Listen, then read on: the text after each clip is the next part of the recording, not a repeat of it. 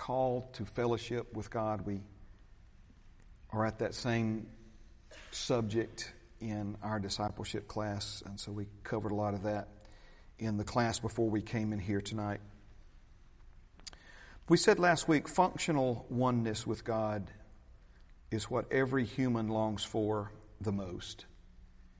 And for those of you who are new to this study, we've broken fellowship with God down into our positional oneness with Him, our right standing with Him that we've been given as a gift. But then, once we have that positional oneness with Him through salvation, we then, with the Holy Spirit's help, learn how to walk together in harmony uh, with the Lord, uh, to walk by faith in the Spirit together with the Lord, to do life together with Him. That's the functional oneness. And it's functional oneness with God that we were created for. It's what we lost when Adam sinned, and it's what Jesus came to restore for us and for Father God. Functional oneness is not possible without our positional oneness, but positional oneness alone will not satisfy the deepest longing of our heart any more than a marriage license will satisfy your desire for a spouse. The empty place inside us can only be filled by functional oneness with God. And I, I know we mentioned this last week, but I just want to kind of revisit it as we work our way to some new stuff tonight. I mentioned this um, Sunday evening at uh, Love Lady, and I think it really, really um, ministered to, to some of the ladies there because a lot of times, you know, people get born again when they're younger. Um, and for me, uh, the baptism in the Holy Spirit, I was baptized in the Holy Spirit when I was uh, like, like 12 years old. I was born again when I was seven years old. And as far as I, I hate to use the word feeling, but as far as like just the experience of it, uh, I noticed a more radical difference. I, I, guess because at 12 years old, I was a little bit more aware of things than I was when I was seven years old. So a lot of people get born again when they're young and don't grow up a lot in the things of God for whatever reason. And they become disillusioned because we're told that we long for God and that God will satisfy our longings and um, he, He's, you know, has a special place in our lives and unless He fills it, we'll never be satisfied. And, and all of that is true, but it's, it's not the positional oneness that satisfies. It's, it's, it's enjoying life and doing life together with Him and, and experiencing that life and that oneness. And so the empty place inside of us can only be filled with positional oneness with God, not just, I'm, I'm sorry, functional oneness with God, not just the positional oneness. And we've made this statement as well God desires to have unbroken fellowship with the men and women He created. It's one thing to experience fellowship with God, but it's next level to have unbroken fellowship with Him. And last week we looked at the Old Testament sacrificial system of, of blood of bulls and goats. And the Bible's very clear that the blood of a bull or a goat could cover over sin, but it could not take it away.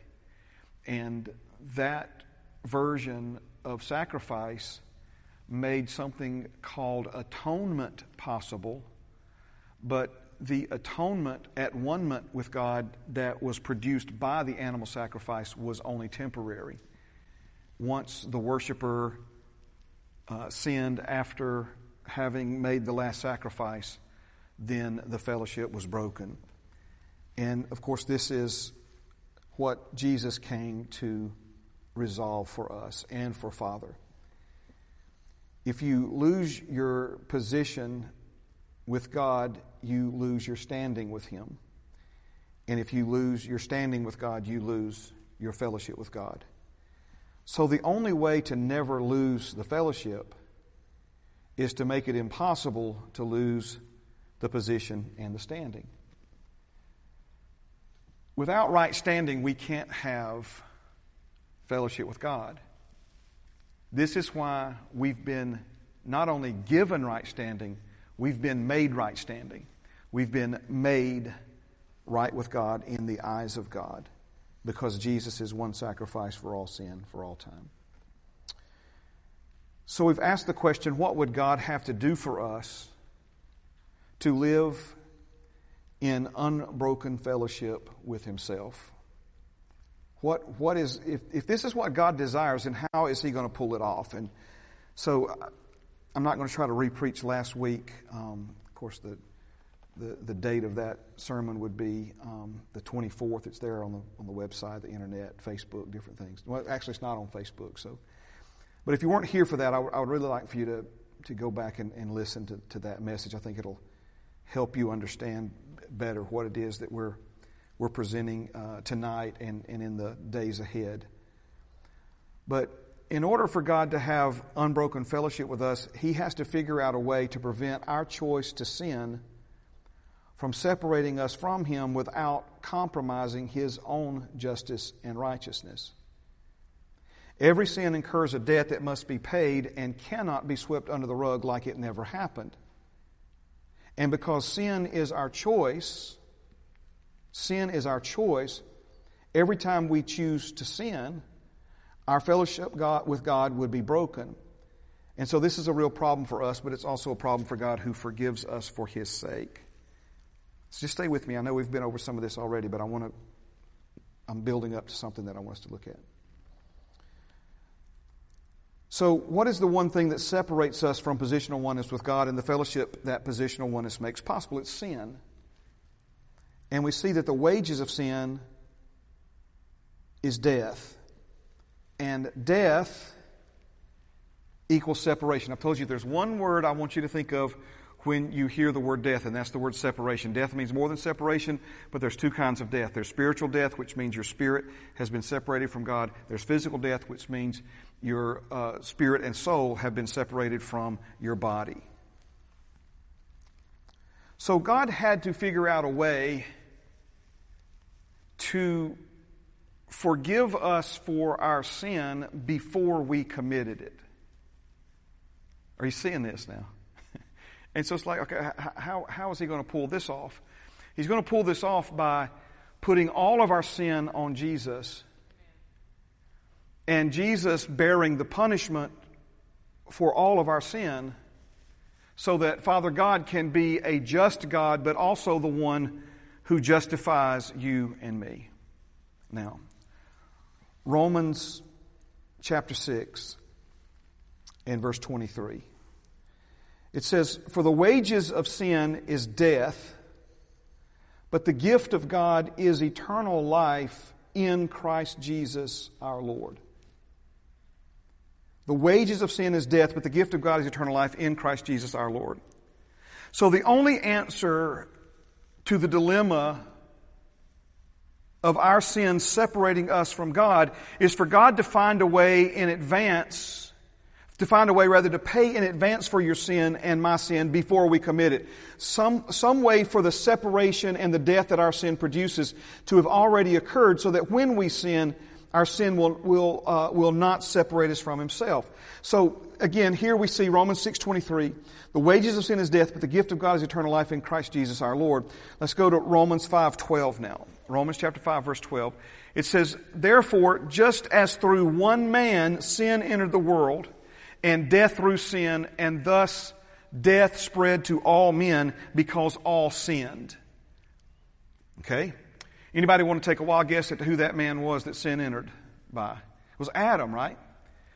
Adam sinned, and when Adam sinned, sin entered the world. Before Adam sinned, there was no sin in the world. But when Adam sinned, sin entered the world, and, and, and then, of course, death entered through the door that sin opened, and then death spread to all men because all sinned. As I've taught these things here and other places, and, and I'll just speak for me personally, one, one of the initial challenges for me was trying to wrap my heart and head around this idea that I was forgiven for my sin before I ever committed it that, that Jesus had already paid the price for my sin because he is one sacrifice for all sin for all time. And we know, of course, that He died on the cross for my sin and for your sin before we were ever alive to commit a sin. But part of us understanding this, again, not from our perspective, but we have to understand it from God's perspective. And it has to do with the power of a seed. And what we see in Scripture is that we were all in Adam in seed form when Adam sinned. Notice again Romans 5 and 12. Therefore, just as through one man's sin entered the world, and death through sin, and thus death spread to all men because all sinned. He didn't say because, listen, give, give them enough time and they're all going to sin. That's not what he said. He said that we all sinned when Adam sinned. When Adam sinned, we all sinned. Now, you may look at this and you may say, well, that, that's not fair. I mean, I ought to, ought to, you know, get my own shot at trying to get it right, you know. I ought, I ought to get my own shot at trying not to sin. Well, I, I mean, kind of understand where you're coming from there, but how's that working out for you, okay? So if it hadn't been Adam, it would have been somebody else, but just stay with me.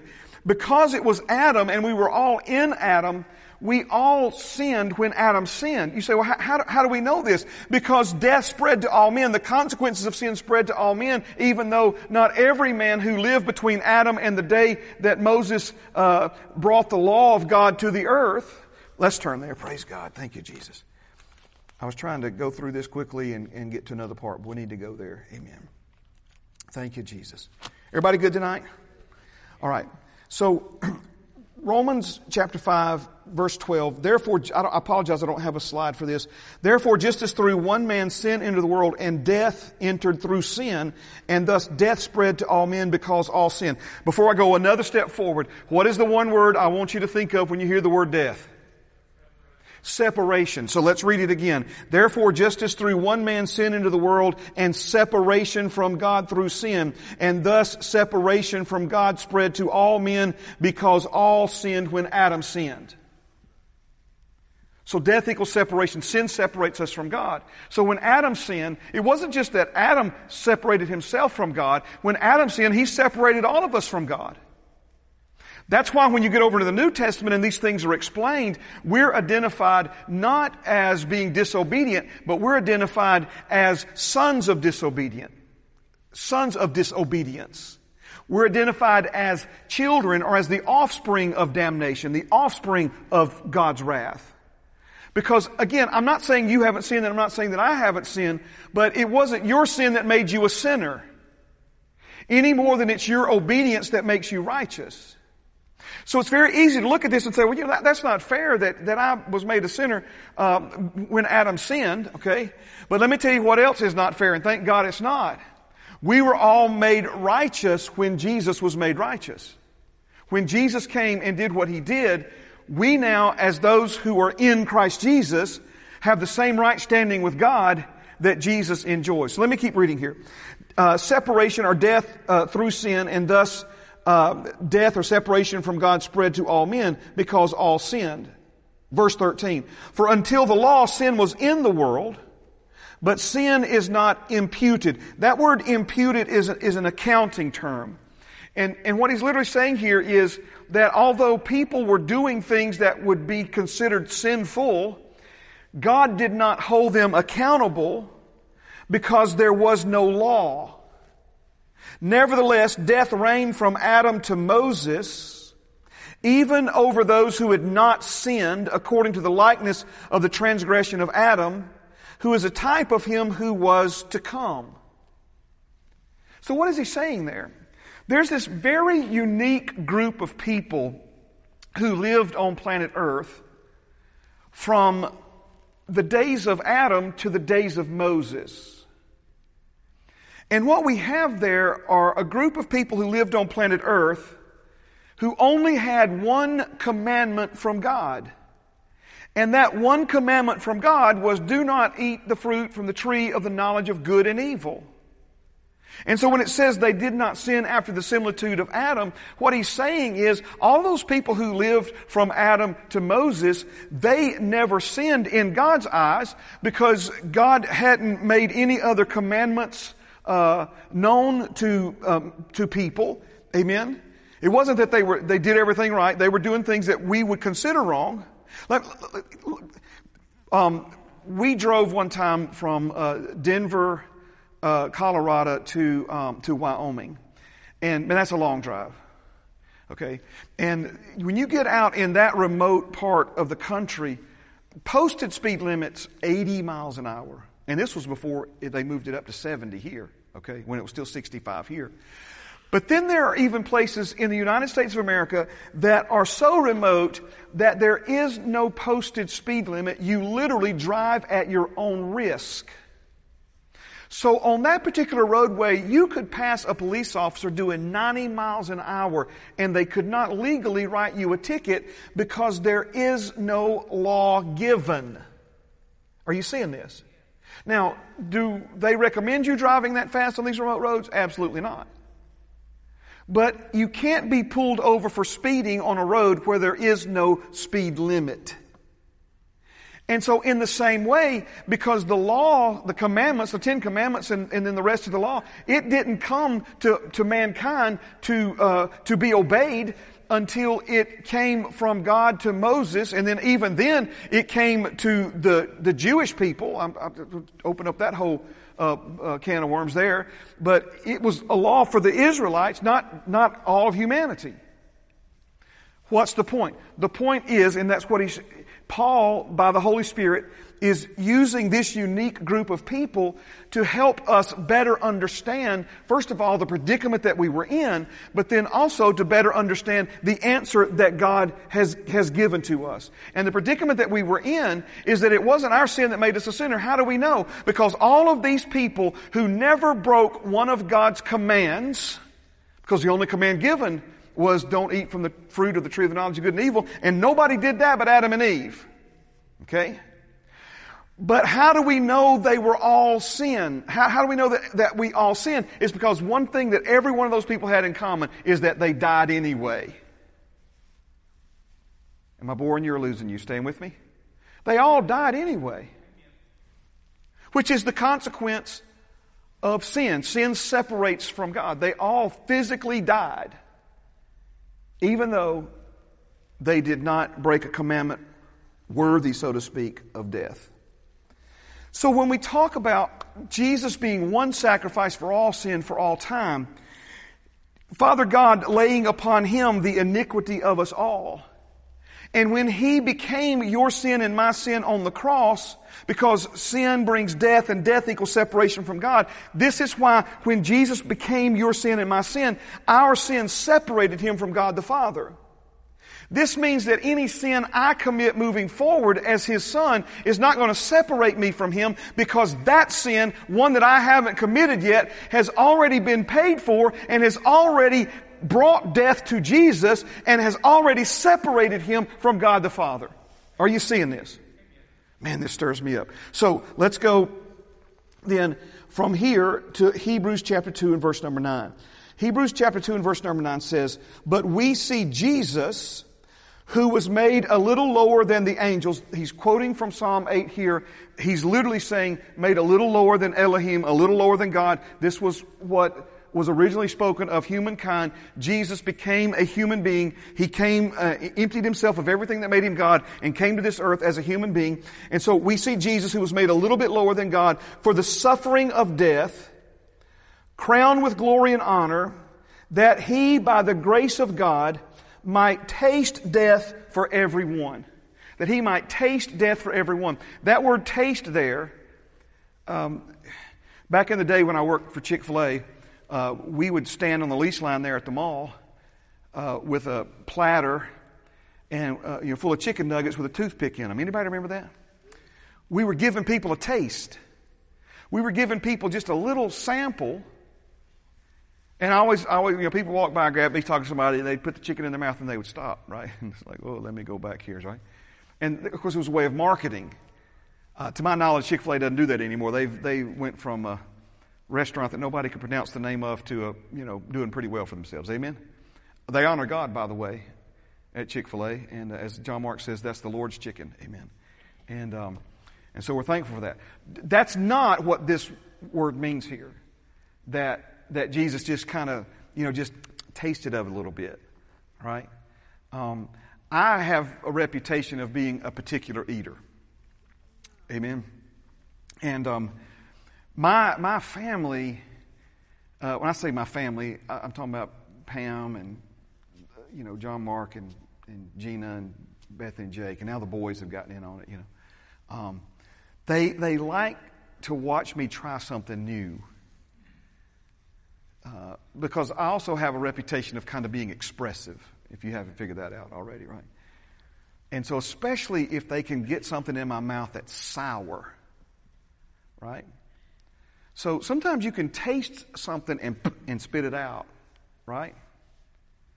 I was given a white chocolate uh, macadamia nut cookie yesterday, which happens to be probably my favorite cookie. And um, only problem was it was rank. Mm. I took a bite out of it, and I'm like, ooh, I don't want to hurt these feelings, but you know, it, I mean, I spit the whole. I, could, I was like, uh-uh, not eating that, right? Okay. That's not what this means. That Jesus just kind of tasted a little bit of it and spit it out. No. That he might experience death for how many? For everyone. That he might experience death for everyone that he might experience separation from God for everyone.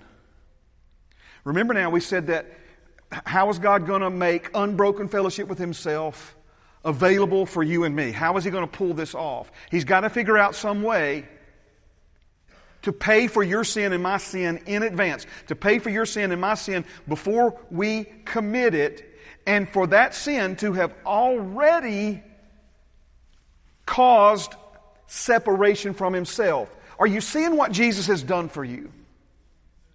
Are, are you seeing the grace of God that, that he has done for you? Um, listen, we just talk about Jesus forgiving us for our sins. My, my brother, my sister, he has done so much more than simply forgiving you and me uh, for our sin. He has taken our sin away. He has put us in a situation now as the sons and daughters of God where our sin can no longer get us booted out of Father's house because Jesus said, if the Son makes you free, if I make you a free son of God, you will abide in Father's house forever. Forever. Forever. Whew, I get stirred up about this now. All right. So are you, are you seeing now? It's one thing to say, okay, Jesus became our sin. He, he, he was made our sin so that we might be made the righteousness of God in Christ Jesus, 2 Corinthians 5.21, okay? Um, but when we add the death part to it, that he actually, um, when he became our sin, and he cried out to his father, Why have you forsaken me? And then the Bible says he gave up the ghost. He, he uh, surrendered his life. That death, that I, you could even say it this way: once he became separated from God the Father, he had no will to live anymore, no desire to live anymore. Now, let's do this. Praise God. Let's go to Hebrews chapter 10. Can you hang with me a few more minutes? Hebrews chapter 10.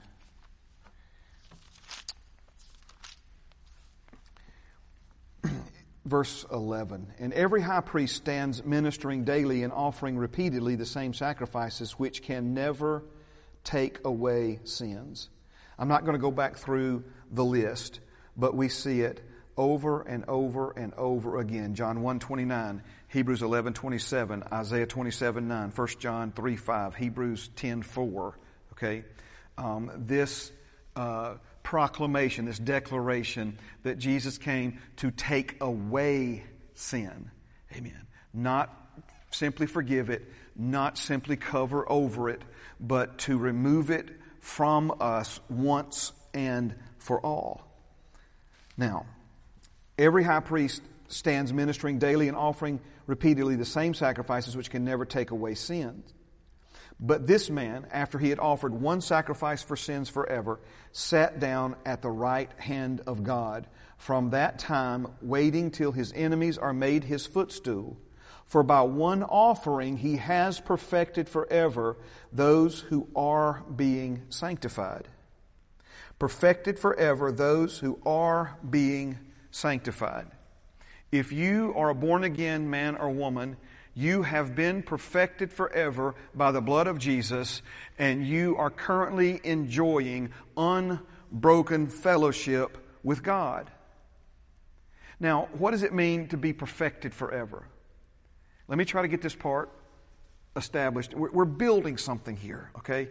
And and um, amen. I, I, get I get excited about it. I did a lot of writing about it today, and and um, amen. But you know, when you're building something, you you, you I can, I can close my. That's why I got my eyes closed. I can close my eyes. And I can see it all all coming together. Praise God. But remember to to properly build something, you've got to connect things together.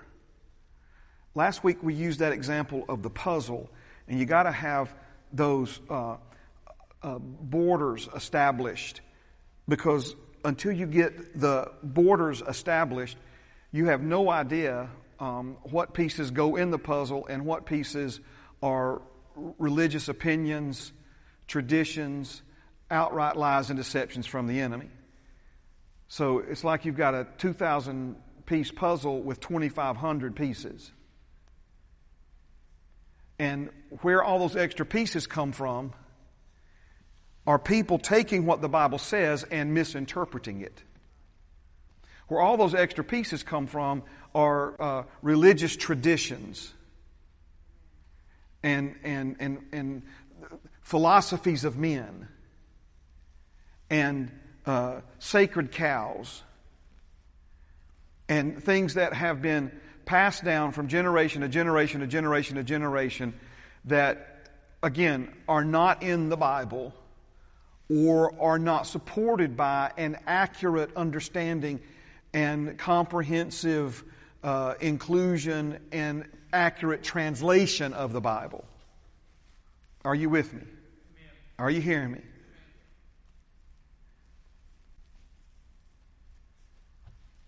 Let, let, let, me, let me give you an example. The Bible, the Bible says, well, let me turn there right quick. Praise God. It, the, the, Holy Spirit's good because, you know, I'm sitting there working on this today and, um, and somebody comes up to me after class and actually asks me about this. Thank you, Jesus.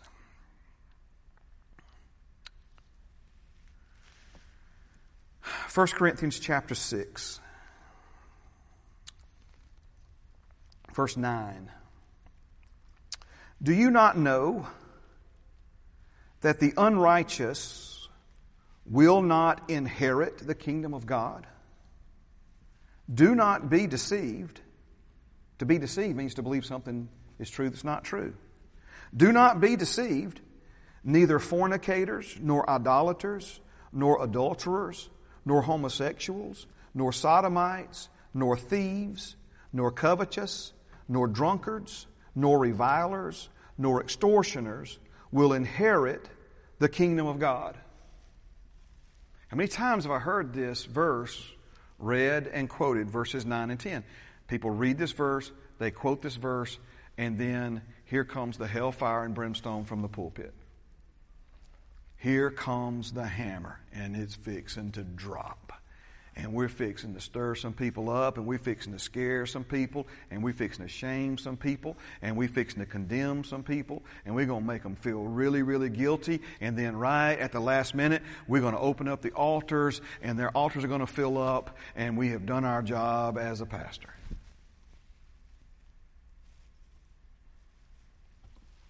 All because you didn't read verse 11. Verse 11 says, And such were some of you, but you were washed, you were sanctified, but you were justified, declared right before God in the eyes of God, made right before God in the eyes of God. But you were justified in the name of the Lord Jesus and by the Spirit of our God. See, if you take 9 and 10 and leave out verse 11, It's very, very easy. Matter of fact, it's, it's more than likely that you're going to come to the wrong conclusion. But let's begin with inherit the kingdom of God. Inherit the kingdom of God has nothing to do with going to heaven when you die or by the rapture. If you're a born again man or woman, you have already entered into the kingdom of God. You have already been given the kingdom of God, and the kingdom of God is inside of you. Paul is writing to born again believers. He's writing to the church at Corinth. He's writing to men and women who have received salvation but are still struggling in some areas of sinfulness and carnality in their lives. If you, if you read verse 9 and 10 and drop the hammer on people, you actually wind up uh, pre- pre- preaching a message, presenting a message that's actually opposite to the one that the Holy Spirit is trying to show people. He's trying to show them, you still may be struggling in some of these areas, but that's not who you are anymore. You were a thief, but you're not a thief anymore if you've been born again. So if you're still struggling with trying to abscond with some things, the Holy Spirit's in you and He will help you grow out of that and put that behind you once and for all. Somehow we get from this that if, if, if, if you do these things, you're going to hell. Inheriting the kingdom, first of all, is not speaking of going to heaven when you die. Your inheritance as a son or a daughter of God is the kingdom of God. If you've been born again, you've entered into the kingdom. If you've been born again, the kingdom is in you because Father God has given it to you. So when he says if you practice these things, he's talking about carnal thinking, which leads to carnal living. Amen? And this carnal thinking, which leads to carnal living, is preventing people from, and this is what inherit means. To inherit means to possess what you've already been given. To actually experience and enjoy what is already yours. So he's saying to these men and women, listen, you, you, you gotta understand this kind of behavior, this isn't pleasing to God. This isn't the life that God created you to live, and it's not who you are anymore. Man, when, when, when, when people live in sin and, and, and, and have these established reputations and, and identities uh, in sin, when, when God makes them a new creation, that's at the spirit level of their being. But a carnal believer, remember, this is a born again man or woman who still, for the most part, thinks like somebody who's never been born again. And if you think like somebody who's never been born again, you're going to continue to live like somebody who's never been born again. And the image that you have of yourself, right, is, is going to be reflected in your daily life reality. And so the, the, the apostle Paul, again, this, this chronic problem that still is ongoing in the body of Christ today, where God's children are living far beneath their birthright, living far beneath their privilege, living like outsiders, Ephesians 4, when they're insiders, living like somebody God's mad at when He's not mad at, living like people who are separated from God, who are not separated from God, who actually have the same fellowship access to God the Father as Jesus, right? They, they, they have this uh, self-image problem, they have a carnal thinking problem, they have a carnal behavior problem, but this doesn't mean, let, us go back to it. What do they need? They need to be sanctified. Amen. Am I right about it? They need to be set apart from some things. They need to be set apart from some things. But now, what did he say in Hebrews 2? What did he say in Hebrews 2? He said the one who's doing the sanctifying and the ones who are being sanctified are all of one. And Jesus, who is the captain of our salvation, is not ashamed to call them adelphos. He's not ashamed to say, we were born from the same womb. We were born from the same seed. We're in the same eternal community together, loved with the same love by our Heavenly Father. But do, do you see now how See, we go into this, we go into these things with this preconceived idea that God's grace is not amazing, it's rational, and it only makes sense to me that if somebody continues to struggle in these areas,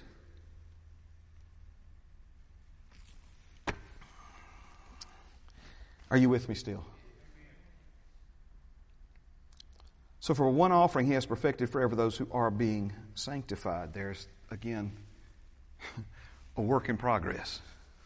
Come on now the work in progress. And watch this. Watch this now.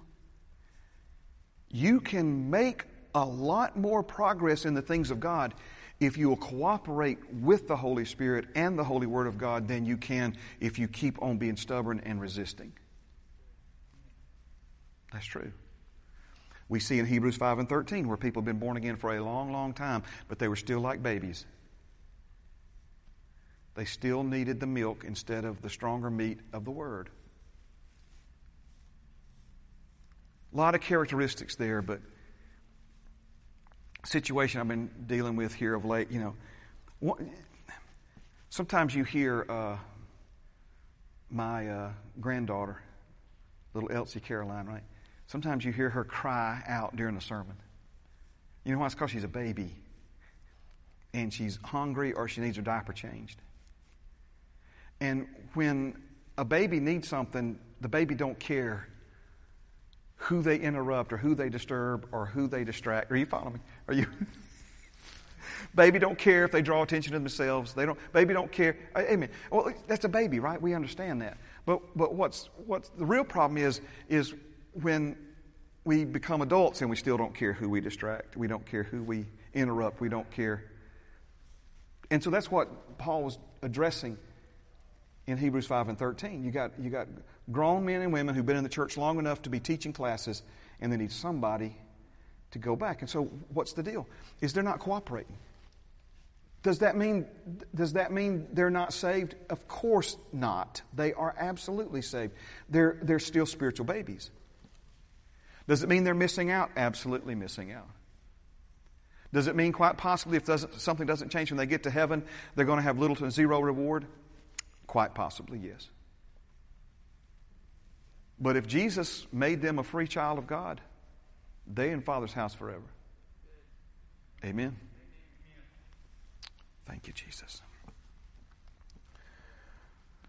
Forever means without end and without change.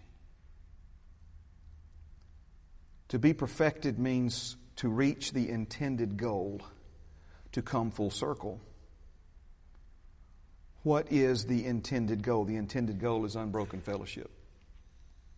That's, that's what you were created by God to have fellowship with Him. Father God desires to have unbroken fellowship with you. Why did Jesus do everything that He did for you? Why did He become your sin? Why did He allow Himself to be separated from the Father uh, because of your sin? Why did He allow His fellowship with, the God, with God the Father to be broken so that your fellowship could be not only restored but never be broken? Are you, are you man, I want you to see this. Do you see this? Are you seeing this? This, this, is, this is the love of God. So, perfected forever means we started out in God, we came forth from God, we were separated from God, Jesus came, and now He's made a way for us to be back one with God again. Now, last verse, and we'll pray. Hebrews chapter 2, verses 10 and 11. For it was fitting for him, speaking of Jesus, for whom are all things and by whom are all things. The Bible says in the book of, in the Gospel of John that nothing that was created was created without Jesus. For, for whom are all things and by whom are all things, in bringing many sons to glory to make the captain of their salvation perfect through sufferings. For both he who sanctifies and those who are being sanctified are all of one for which reason he is not ashamed to call them brethren. So when it says Jesus is the captain of our salvation, that means he is the originator, he is the founder, and he is the leader of our salvation. It means that he and he alone has made a unique and distinguished way of being saved, unique and distinguished from any other previous method or approach. So distinct from and separate from the Old Testament system. And this is significant again in the letter to the Hebrews because the Jewish men and women saved yet many of them were saved that were this letter was written to many of them were not.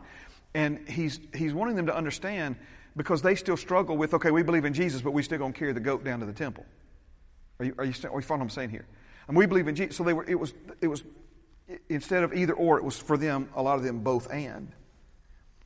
And of course, we know that there's no other, uh, there's no, no salvation in any other, for there's uh, no other name under heaven given among men by which we must be saved. So here, let me finish this though. Do you see that word in verse number 10, perfect?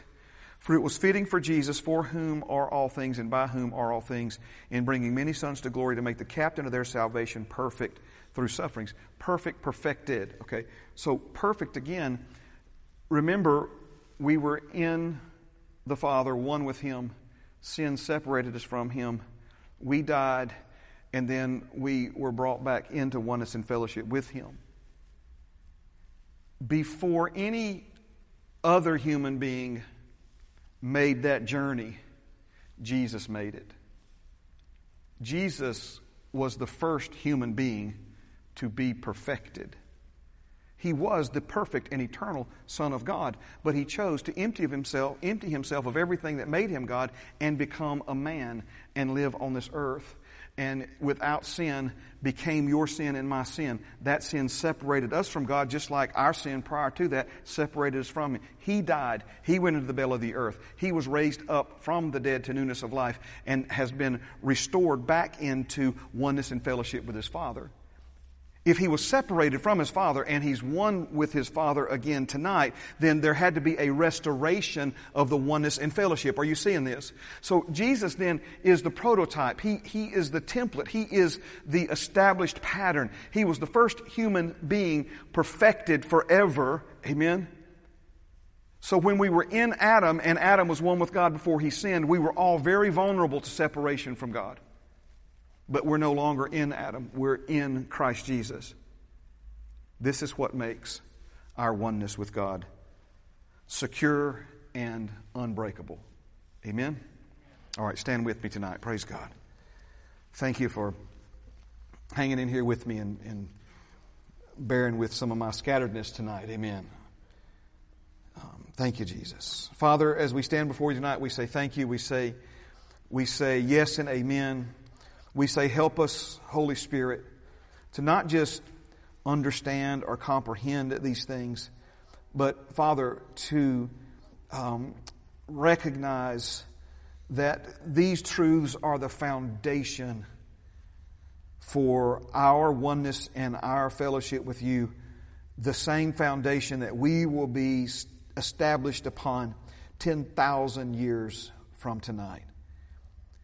And so, Lord, as we say yes and amen, and so be it, and thank you uh, to, to uh, Jesus and to you, Father, and to the Holy Spirit, um, we, we want to lay hold of these things. We want to consider ourselves not just in fellowship with you, Father, but to consider ourselves to have died to sin and to be established in unbroken fellowship with you, Father. In Jesus' name, amen. Amen. Amen. Thank you so much for being here tonight. Much love and good things coming to you and yours. We'd love to see you on Sunday for communion. Praise God. You have a great rest of your week.